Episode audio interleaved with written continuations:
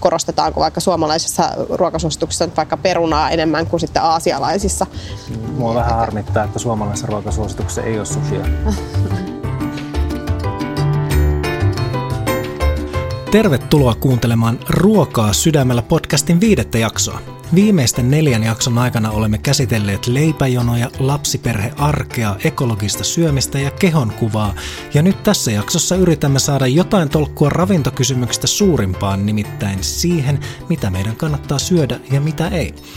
Ravintosuosituksia ja ohjeita pursuaa joka tarpeeseen ja elämäntilanteeseen, ja toisinaan eri suunnista tuntuu tulevan jopa täysin vastakkaisia väitteitä. Mistä sitten tietää, mitä ohjeita kannattaa kuunnella? Miten me erotetaan hyvät omenat pahoista?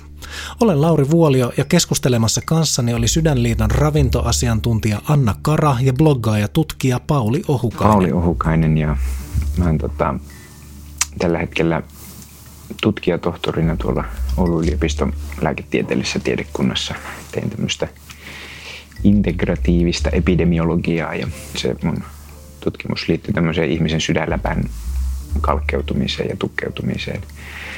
Sydän- ja verisuonitaudit on mua kiinnostanut jo tosi pitkään. Vapaa-ajallani harrastan muiden touhujen ohella bloggaamista, ja mun blogin nimi on Tervettä skeptisyyttä, joka käsittelee tämmöistä kriittistä ajattelua, ja aiheet liittyy terveyteen pääasiassa, koska siitä mä koen, että työni puolesta mulla on vähän enempi tietotaitoa. Ja sitten myöskin tämmöinen tieteellisen tiedon ymmärrys ja lukutaito ja arvostus on aika semmoinen olennainen asia, mitä myöskin pyrin siellä vähän popularisoimaan. Oikeastaan yksi semmoinen keskeinen viesti mulla on se, että se kriittinen ajattelu on taito. Mä oon joskus sitä verrannut myöskin lihakseen, jota pystyy treenaamaan ja kehittämään, ja jos ei sitä käytä, niin se surkastuu pois. Niin ajattelutaito on samalla tavalla semmoinen taito tai lihas, jota täytyy aktiivisesti kehittää. Ja tiede on niin kuin kiinnostanut ihan pienestä lapsesta asti, että on niin kuin ihan sieltä natiaisesta asti lukenut kaikki mahdolliset lasten tiedekirjat ja tietokirjat, ja luettu aurinkokunnasta ja dinosauruksista ja kaikista tämmöisestä. Mulla on semmoinen jatkuva, mä koen, että mulla on semmoinen jatkuva etsimisen filosofia, mitä periaatteessa niin kuin alun perin semmoinen antiikin skeptisyyskin tarkoittaa, että se on ajatus siitä, että semmoista niin varmaa tietoa ei ole olemassakaan, vaan aina pyritään jollakin tavalla etsimään ja paikallistamaan, että missä suunnassa se voisi olla. Mähän on itse, kun on 90-luvun, 80-luvun lapsi ja nuori, niin kasvanut siinä salaisten kansioiden ja vastaavien televisiosarjojen ja elokuvien. Sä oot tämmöistä salaliittoteoreetikko. Kyllä, silloin aikanaan on hyvinkin innoissani on kaukoputkella etsiskellyt avaruusaluksia tuolta kiertoradalta, ja sitten tämmöiset kaikki uskomukset, niin ne on pikkuhiljaa karissut pois ihan sen takia, että kun niitä on kyseenalaistanut ja jatkanut sitä etsimistä, niin vaikka mä oon halunnut, että tämä olisi totta, se on niin jännittävä ajatus, kun meillä olisi jossakin semmoinen oikeasti niin kuin varma tieto jostakin maapallon ulkopuolisesta elämästä, niin sehän on jännittävä ja mieletön asia, ja haluttaisiin, että se on totta. Mutta jos niitä faktoja sen tueksi ei vaan ole, niin sitten siitä on pakko luopua. Mä ihan oikeasti toivoisin niin kuin tutkijana ja tieteilijänä, että kaikki olisi totta. Esimerkiksi vaikka homeopatia, jos se olisi totta, niin sehän olisi aivan mielettömän niin kuin, siis mahtava tieteellinen läpimurto, koska se tarkoittaa sitä, että vedellä todella on muisti, mikä tarkoittaa sitä, että kaikki mitä me tiedetään kemiasta ja fysiikasta on väärin.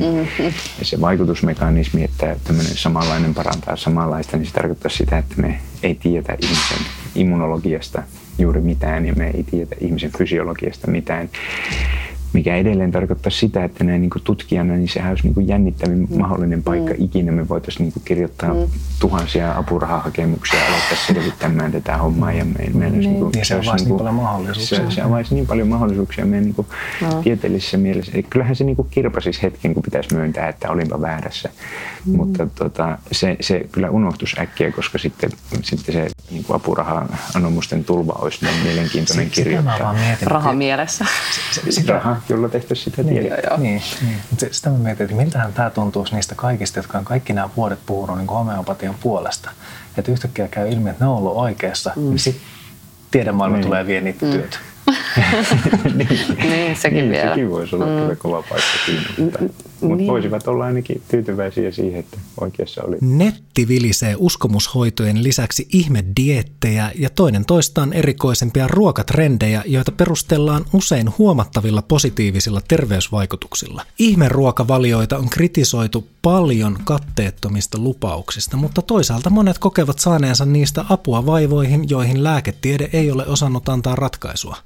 Se, mitä kukin päättää syödä, on yksilön omien päätösten varassa, mutta mitä sitten, jos ruokavalinnat aiheuttavatkin itselle tai muille terveyshaittoja?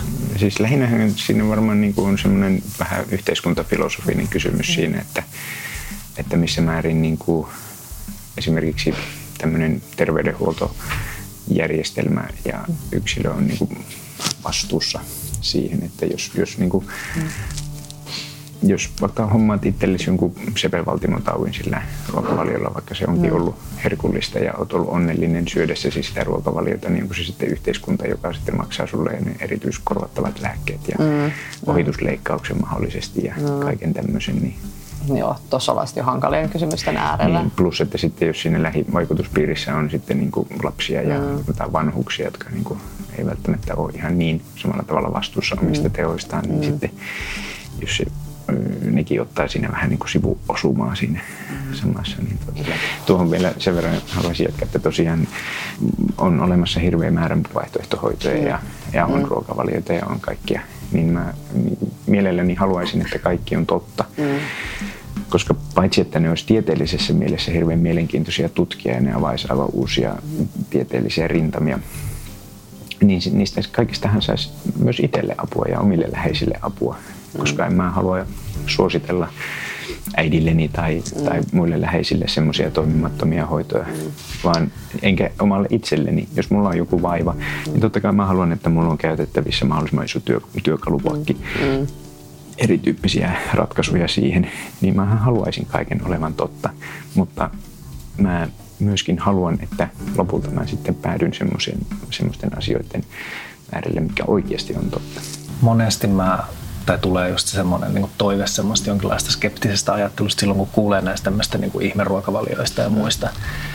Mutta sitten toisaalta välillä niin kuin sitä miettii vähän sitä, että onko tämä nyt, miten tärkeää tämä on. Että jos se niin kuin terveyden kannalta on sillain niin kuin tietyissä raameissa ihan sama, mitä sä syöt.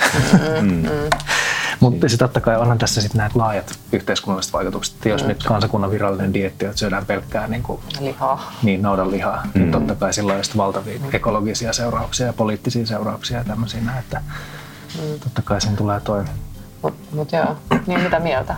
Joo, siis kyllähän tuohon liittyy se, että kyllä tässä on myös ihan vakavasti otettava semmoinen niin sanottu first world problem näkökulma, että ollaanhan me aika etuoikeutetussa asemassa globaalisti, kun meillä on varaa keskustella siitä, että onko se leivän gluteeni nyt niin kuin, kuinka terveellistä, kun on olemassa miljardia ihmistä, joilla ei ole niin kuin leipää käytettävissä, niin, jotka olisi ihan hirmu mieleen, niin, että saisipa gluteenia jostakin.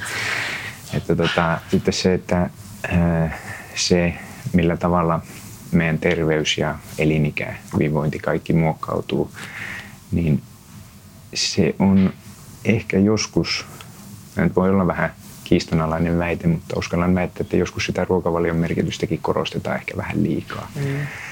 Koska siinä on niin paljon kaikkia muitakin juttuja, lähtien aina unesta ja liikunnasta ja stressistä ja kaikista tämmöisestä, että se ruokavalio on tosi tärkeä juttu, mutta se ei ole ainoa juttu.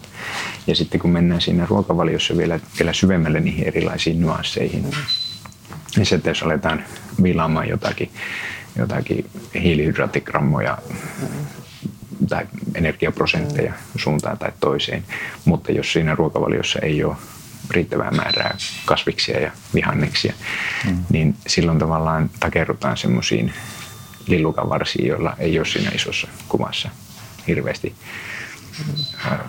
mitään merkitystä, koska se ei todennäköisesti siinä terveyden ja kaikkien elintapojen ja geeniperimän ja kaikkien muodostamassa sopassa, niin se 5 grammaa hiilaria suuntaan tai toiseen niin 40 vuoden aikajänteellä niin ei todennäköisesti merkkaa yhtään mitään. Mä oon omassa henkilökohtaisessa elämässäni tehnyt jo tästä niin kun aikoja sitten todennut, että mä en jaksa käyttää hirveästi voimavaroja niin kun syömisen pohtimiseen. Että mulla on tietyt linjat. Mä oon perusterve, eli se helpottaa asioita aika paljon, mutta se, että yrittää syödä kasvispainotteisesti, yrittää syödä nälkään, sitten yrittää nauttia ruoasta. Tässä on tämmöiset niin kuin varmaan, eikä edes yritä nauttia ruoasta, mä kyllä nautin ihan ongelmitta siitä, mutta et jotenkin, ja tietysti mulla auttaa se, että kun tästä asian opiskeluja on oppinut myös niin kuin erottamaan niitä lillukanvarsia ja on sitten tavallaan jotain tietoa niistä päälinjoista, niin silloin pystyy sen tavallaan sen niin kuin kaiken keskustelusumun ympärillä ottamaan niitä olennaisia asioita sieltä, ja mihin se keskittyy ja mihin ei. Mutta ymmärrän myös, että tavallisella kuluttajalla, joka niin kuin ei ole pohdiskellut ja opiskellut vaikka ravitsemusta, ja sitten hän on kaiken sen keskustelun ympäröimä ja haluaisi niin kuin jollain tavalla vaikka parantaa ruokavaliotaan tai kokee voivansa huonosti ja ajattelisi, että syömisellä olisi apua tähän, niin voi olla todella hankalaa kaiken sen keskustelun ympärillä niin kuin nähdä niitä olennaisia asioita tai myöskään erottaa sitä, että minkälainen keskustelu tai minkälainen viestintä ravitsemuksesta on semmoista, mihin kannattaisi ehkä uskoa, mikä on tavallaan luotettavaa. Niinpä. Vaikka yleisiä ravitsemusohjeita on kirjattu savitauluihin jo vähintään 2500 vuotta sitten, ravitsemuskysymykset tuntuvat herättävän kiihkeitä reaktioita vuosisadasta ja viikosta toiseen. Moderni tiede on saanut paljon vastauksia, mutta selvää on myös se, että yhtä oikeaa tapaa ei ole. Ravinnon suhde terveyteen on kuitenkin monille tuttu fakta, ja markkinavoimat ovatkin taitavia tarttumaan taipumukseemme uskoa terveyteen liittyviä myyntipuheita. Pitää muistaa se, että ruoka ja terveys on valtava business. Ja silloin se, että jos meillä on niin kuin eri asteisesti sokeroituja vesiä eri mauilla ja joissain on mukana C-vitamiineja ja jossain jotain muuta, niin pohjimmiltaan se on kuitenkin bisnestä. Joo. Ja tästä oli ihan loistava esimerkki, just mulla oli pakko hakea se tästä netistä tässä samalla. Siis luin pari päivää sitten uutisen, että Kanadassa tämmöisellä jossain festarilla. Niin se hodarivesi. Hodarivesi, siis siis siellä oli myyty hot dog water nimellä tämmöistä terveystuotetta, jossa oli hienossa lasipullossa, niin vettä ja hot dog, siis niin kuin nakki siellä sisällä. Tätä oli markkinoitu muun muassa sillä, että tämä on gluteenitonta ja tämä sopii tämmöisiin niin kuin erilaisiin ketodieetteihin. Sitten tietysti siinä niin kuin mainostettiin mitä kaikkia muita terveysetuja sillä on, ja etiketissä oli kyllä ollut sitten pieni kommentti, että tämä on niin kuin satiiria. Ja vajaa $40 tämä oli maksanut. Ilmeisesti ihmiset oli ostanut sitä ihan niin kuin huolella. Joo. Mutta siis se, että niin kuin mitä tahansa voidaan myydä ihmedieettinä. On tässä tämä sport drink, jossa on kaikennäköisiä juttuja, niin tämä niinku luo mielikuvan tämmöisestä jotenkin jostain niinku tosi energisestä olosta. Ja jos se sopii yhteen sen ajatuksen kanssa, että mä haluaisin energisen olon, ja hetkinen, tässä lukee tämä sport, ja mäkin olen itse asiassa just urheilu, niin ehdottomasti mun on pakko saada tämä. Siis mainontahan on nimenomaan alalla työskentelee paljon ihan siis tämmöisiä kognitiotieteilijöitä, jotka nimenomaan osaa hyödyntää näitä meidän tämmöisiä ajattelun pieniä sudenkuoppia ja heikkouksia. Puhuimme Paulin kanssa paljon kriittisen ajattelun tärkeydestä, mutta on vaikeaa ajatella, että jokainen oma ruokavalinta pitäisi prosessoida raskaan tieteellisen analyysin läpi. Nopeita ja helppoja valintoja arvostaa viimeistään perjantai-iltana pitkän työpäivän jälkeen, kun on unohtanut käydä kaupassa ja nälkä yllättää. Valintojen tekeminen kaupan ruokahyllyillä voi olla väsyneenä vaikeaa, mutta seuraamalla ravintosuosituksia saattaa päästä jo yllättävän pitkälle. Jatkoimme keskustelua Annan ja Sydänliiton asiantuntija Kati Kuisman kanssa. Se, mitä meille näkyy tämmöisessä jokapäiväisessä elämässä ravitsemuksesta ja ruoasta, on yleensä ne uutisklipit ja mediaklipit, jotka on vaikka iltapäivälehtien otsikoissa tai vastaavissa. Ne yleensä nostaa jonkun semmoisen pienen osan ravitsemuksesta, jonkun uuden vähän niin kuin kohu-uutisen tai vastaavan. Ja ne on tavallaan hirveän kiinnostavia, ne herättää ihmisiä ehkä ajattelemaan sitä ravitsemusta, mutta sitten siinä on se ongelma, että ne ei kuitenkaan kerro sitä kokonaiskuvaa siitä ravitsemuksesta. Ne nostaa semmoisen yhden pienen highlightin, mutta sitten se ravitsemuksen kokonaisuus, niin se ei ole näissä mediaklipeissä. Niin tämmöiset näin, että vihreä tee ehkäisee muistisairauksia, mutta se ei todellakaan ainoa asia, mikä niitä ehkäisee, tai se ei ole niin kuin ainoa asia, minkä ympärille sä voit rakentaa kokonaan sun syömisen. Syöminen ja ihminen ei ole niin yksinkertainen kokonaisuus, että monenkaan asian kohdalla voisi vetää noin suoraa johtopäätöstä jostain ruuasta johonkin lopputapahtumaan ihmisessä, että kun mä syön jonkun mustikan, niin silloin mun asia X paranee tosi paljon tai heikkenee tosi paljon. Valitettavasti se olisi hirveän helppoa ja kivaa, jos näin voisi tapahtua. Niin, ja kyllähän se varmaan tuo semmoista kontrollitunnetta tietysti, jos niinku vaikka kokee, että okei, mun muisti on huonontunut nyt ja haluaa vähän niin kuin helpottaa oloonsa, niin joo, vihreätä teetä ja siitähän voi saada sen niin kuin efektin, että okei, tätä niin kuin ratkaisee tätä. Mulla on aktiivinen suhtautuminen tähän mun ongelmaan tai joku vastaava, että mulla on niin kuin, haluaisin lisää habaa, joten syön nyhtökauraa. Sitten me tietenkin, että terveys tapahtuu yleensä niin pitkällä aikavälillä meidän ihmisen elämässä, että tavallaan sitä luodaan koko sen meidän elinkaaren ajan, että se on jotenkin hirveän stressaava ajatus, että joka päivä siinä niin kun yrittää kontrolloida sitä syömistä tosi paljon. Niin. Loppujen lopuksi ne on ne tavat ja tottumukset, mitkä niin kuin vaikuttaa, ei ne yksittäiset valinnat. Niin, ja se on tavallaan siis stressaava ajatus, mutta tavallaan se on hirveän armollinen ajatus, että jos mä tänään vähän niin kuin mokailen mun syömisen suhteen, mä käyn mäkkärissä ja vedän limsaa ja sitten vähän jotain muuta. No mutta miten sitten, jos nyt ei ole nämä yksityiskohdat, niin tärkeitä tässä isossa kuvassa, niin mistä me saadaan se iso kuva? Miksi sen niin kuin muodostaminen oikeasti on niin vaikeaa? Kuka tietää? Auttakaa.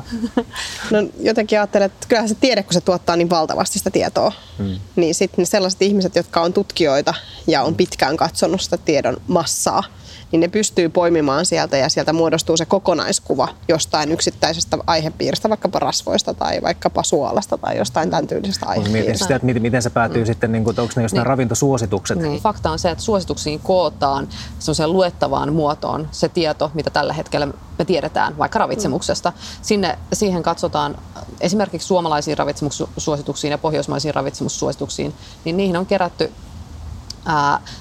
tuhansia tutkimuksia ravitsemuksesta ja ne on käyneet läpi ison seulan siitä, että mitkä on hyviä tutkimuksia, mitkä on niin kuin tieteellisesti päteviä tutkimuksia, vaikka sen suhteen, että pystytään toistamaan ja pystytään tavallaan sitä kautta katsomaan, että onko tämä tutkimus antaako edelleen saman tuloksen. Ja sen jälkeen nämä tutkimustulokset ne katsotaan yhteen, tai niin, ne kerätään yhteen ja katsotaan, että mikä se tulos siitä tällä hetkellä on, mikä se tieto tällä hetkellä on.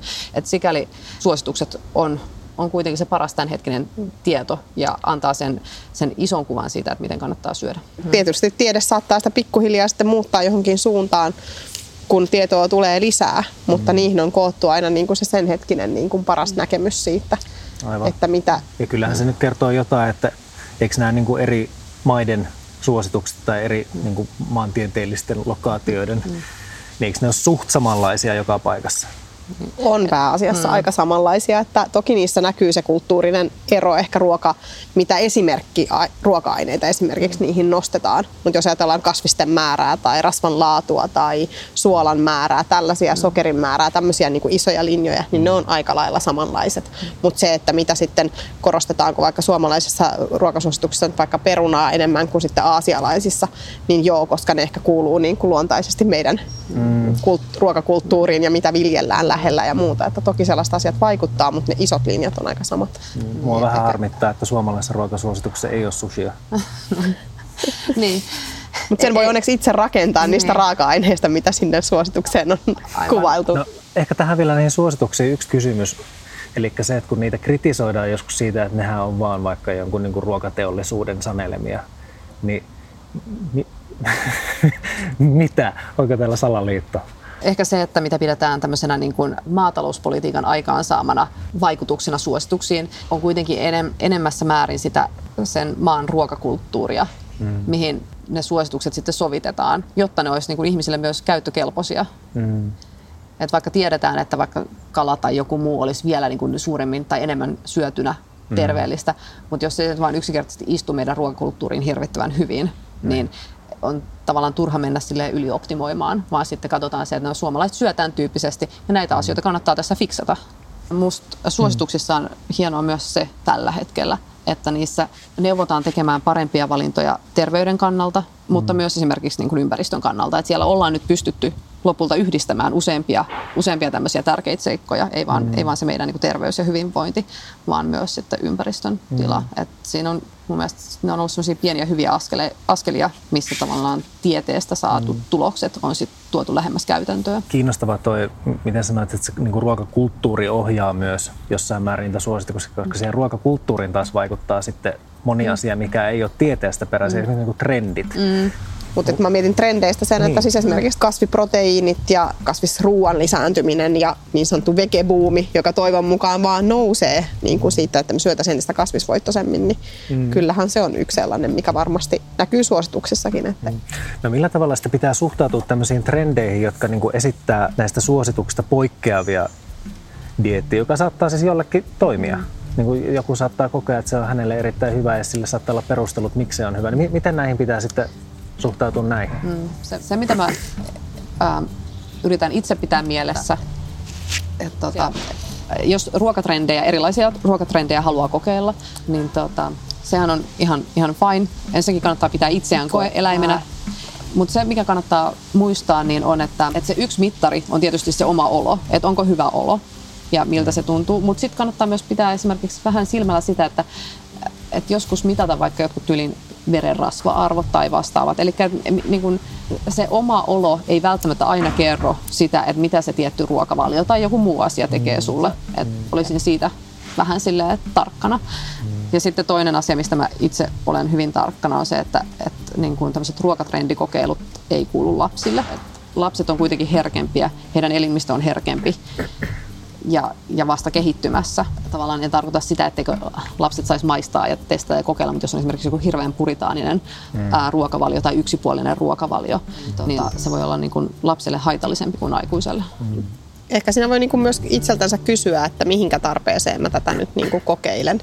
Haenko mä sillä sitä niin kuin terveyttä vai haenko mä tällä esimerkiksi jotain kontrollointia, elämänhallintaa kontrolloimalla ruokaa niin tosi tarkasti, että mikä se niinku tarve on mulla tähän, yritänkö mä ratkaista jonkun terveysongelman tällä ja miten pitkällä aikajänällä mä oikeastaan tätä niinku ruokatrendiä kuvittelen, että se voi ratkaista sitä asiaa, mitä mä sillä haen, että haetaanko sillä jotain lyhytaikaista painonhallinnan tulosta vai haenko mä sillä terveyttä loppuelämäksi ja just se ihan sama, että kaikkihan ei niin kuin olo ei kerro kaikkea, että semmoinen niin joku jatkuvasti esimerkiksi paljon suolan syönti, niin se voi vaikuttaa tosi paljon verenpaineeseen pitkällä aikavälillä, mutta se ei tunnu miltään. Niin. Ehkä just tämä pitkän aikavälin tarkkailu liittyy myös tähän niin tieteelliseen ajatteluun, että jotkut tutkimukset voi kestää vuosikymmeniä ennen kuin niistä saadaan niin kuin jonkinnäköistä pätevää dataa. Just näin. Ja sehän siinä on, että ravitsemusta on vaikea tutkia. On vaikea saada tosi eksakteja tuloksia siitä, että tosissaan miten se tietty ravintoaine vaikuttaa sun terveyteen, koska ihmisessä kehossa on niin paljon muitakin tapahtumia ja me syödään niin paljon muitakin asioita, että saataisiin sen, tosissaan sen yhden asian vaikutus, niin se on hankala saada näytettyä toteen. Niin, etenkään sitten, kun asioilla voi olla niitä yhteisvaikutuksia. Asioilla voi olla yhteisvaikutuksia. Jos sieltä mustikoita ja nallekarkkeja. Niinpä, juuri näin. Mitä siitä seuraa? Niinpä. Miten sitten monia ruoka-aineita tutkitaan, etenkin niin kuin lisäaineet on tutkittua kauraa niin sanotusti? Näinhän se on. Lisäaineet, jotta niitä voi lisätä elintarvikkeisiin, niin että täytyy läpäistä tosi tiukat tutkimustulokset ja tutkimusseulat. Eli niiden käyttö monipuolisessa ruokavaliossa on turvallista. Tavallaan se voi ajatella niin, että jos pelkää lisäaineita, niin yleensä semmoinen ruokavalio, missä on paljon lisäaineita, niin se ei ole kyllä muutenkaan terveellinen. Et ei karkkia suositella syötävän päivittäin ja vain ja ainoastaan, eikä vaikka jotain limsuja tai vastaavia. Yleensä tämmöinen monipuolinen perusterveellinen ruokavalio, niin se sisältää aika vähän lisäaineita. Ja tosissaan lisäaineille pitää olla selkeä käyttötarkoitus siinä elintarvikkeessa, jotta semmoisen voi lisätä. Niitä ei saa lisätä huvikseen.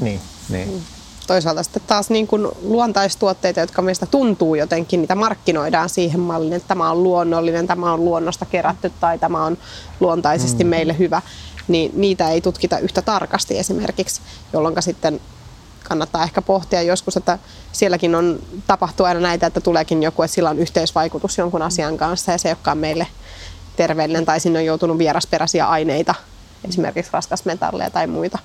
Ja siis kyllähän näistä luontaistuotteista kiinnostavan tekee se, ja millä monesti argumentoidaan, että niitä ollaan käytetty vaikka vuosisatoja ja niistä ollaan saatu hyötyä. Ja sehän on siis kiinnostava tutkimuksen kohde. Pointti on vaan se, että niitä ei ole tutkittu vielä niin paljon. Vielä ei tiedetä välttämättä siinä määrin. Sieltä voi löytyä paljon kiinnostavaa. Kiinnostavia aiheita ruoan ympäriltä riittää ja tärkein asia, joka kannattaa painaa mieleensä lienee, että ruoka voi olla iloinen, rento asia, josta ei kannata stressata liikoja. Ravintotieteilijät kautta maailman sanoo, että ruoan suhteen voimme ja saamme olla armollisia. Terveellinen ruokavalio on suhteellisen helppo toteuttaa, kun pitää mielessä, että kaikki lähtee kasviksista ja ylettömän lihansyönnin vähentämisestä. Samalla myös luonto kiittää. Tämä oli Ruokaa sydämellä, keskustelusarja ruuasta ja syömisestä. Toivomme, että olemme onnistuneet herättämään ajatuksia ja keskustelua ja muistuttamaan, että ruoka on paitsi energian myös ilon lähde. Olen Lauri Vuolio ja kiitän kaikkia kuuntelijoita. Jos jakson aihe herättää ajatuksia ja haluat jakaa ne meidän kanssa, sä voit osallistua keskusteluun jakson aiheesta Sydänliiton Facebook-sivulla. Kaikki palaute ja kommentit on lämpimästi tervetulleita. Tämän podcastin on tuottanut Kumea Audio yhdessä Sydänliiton kanssa.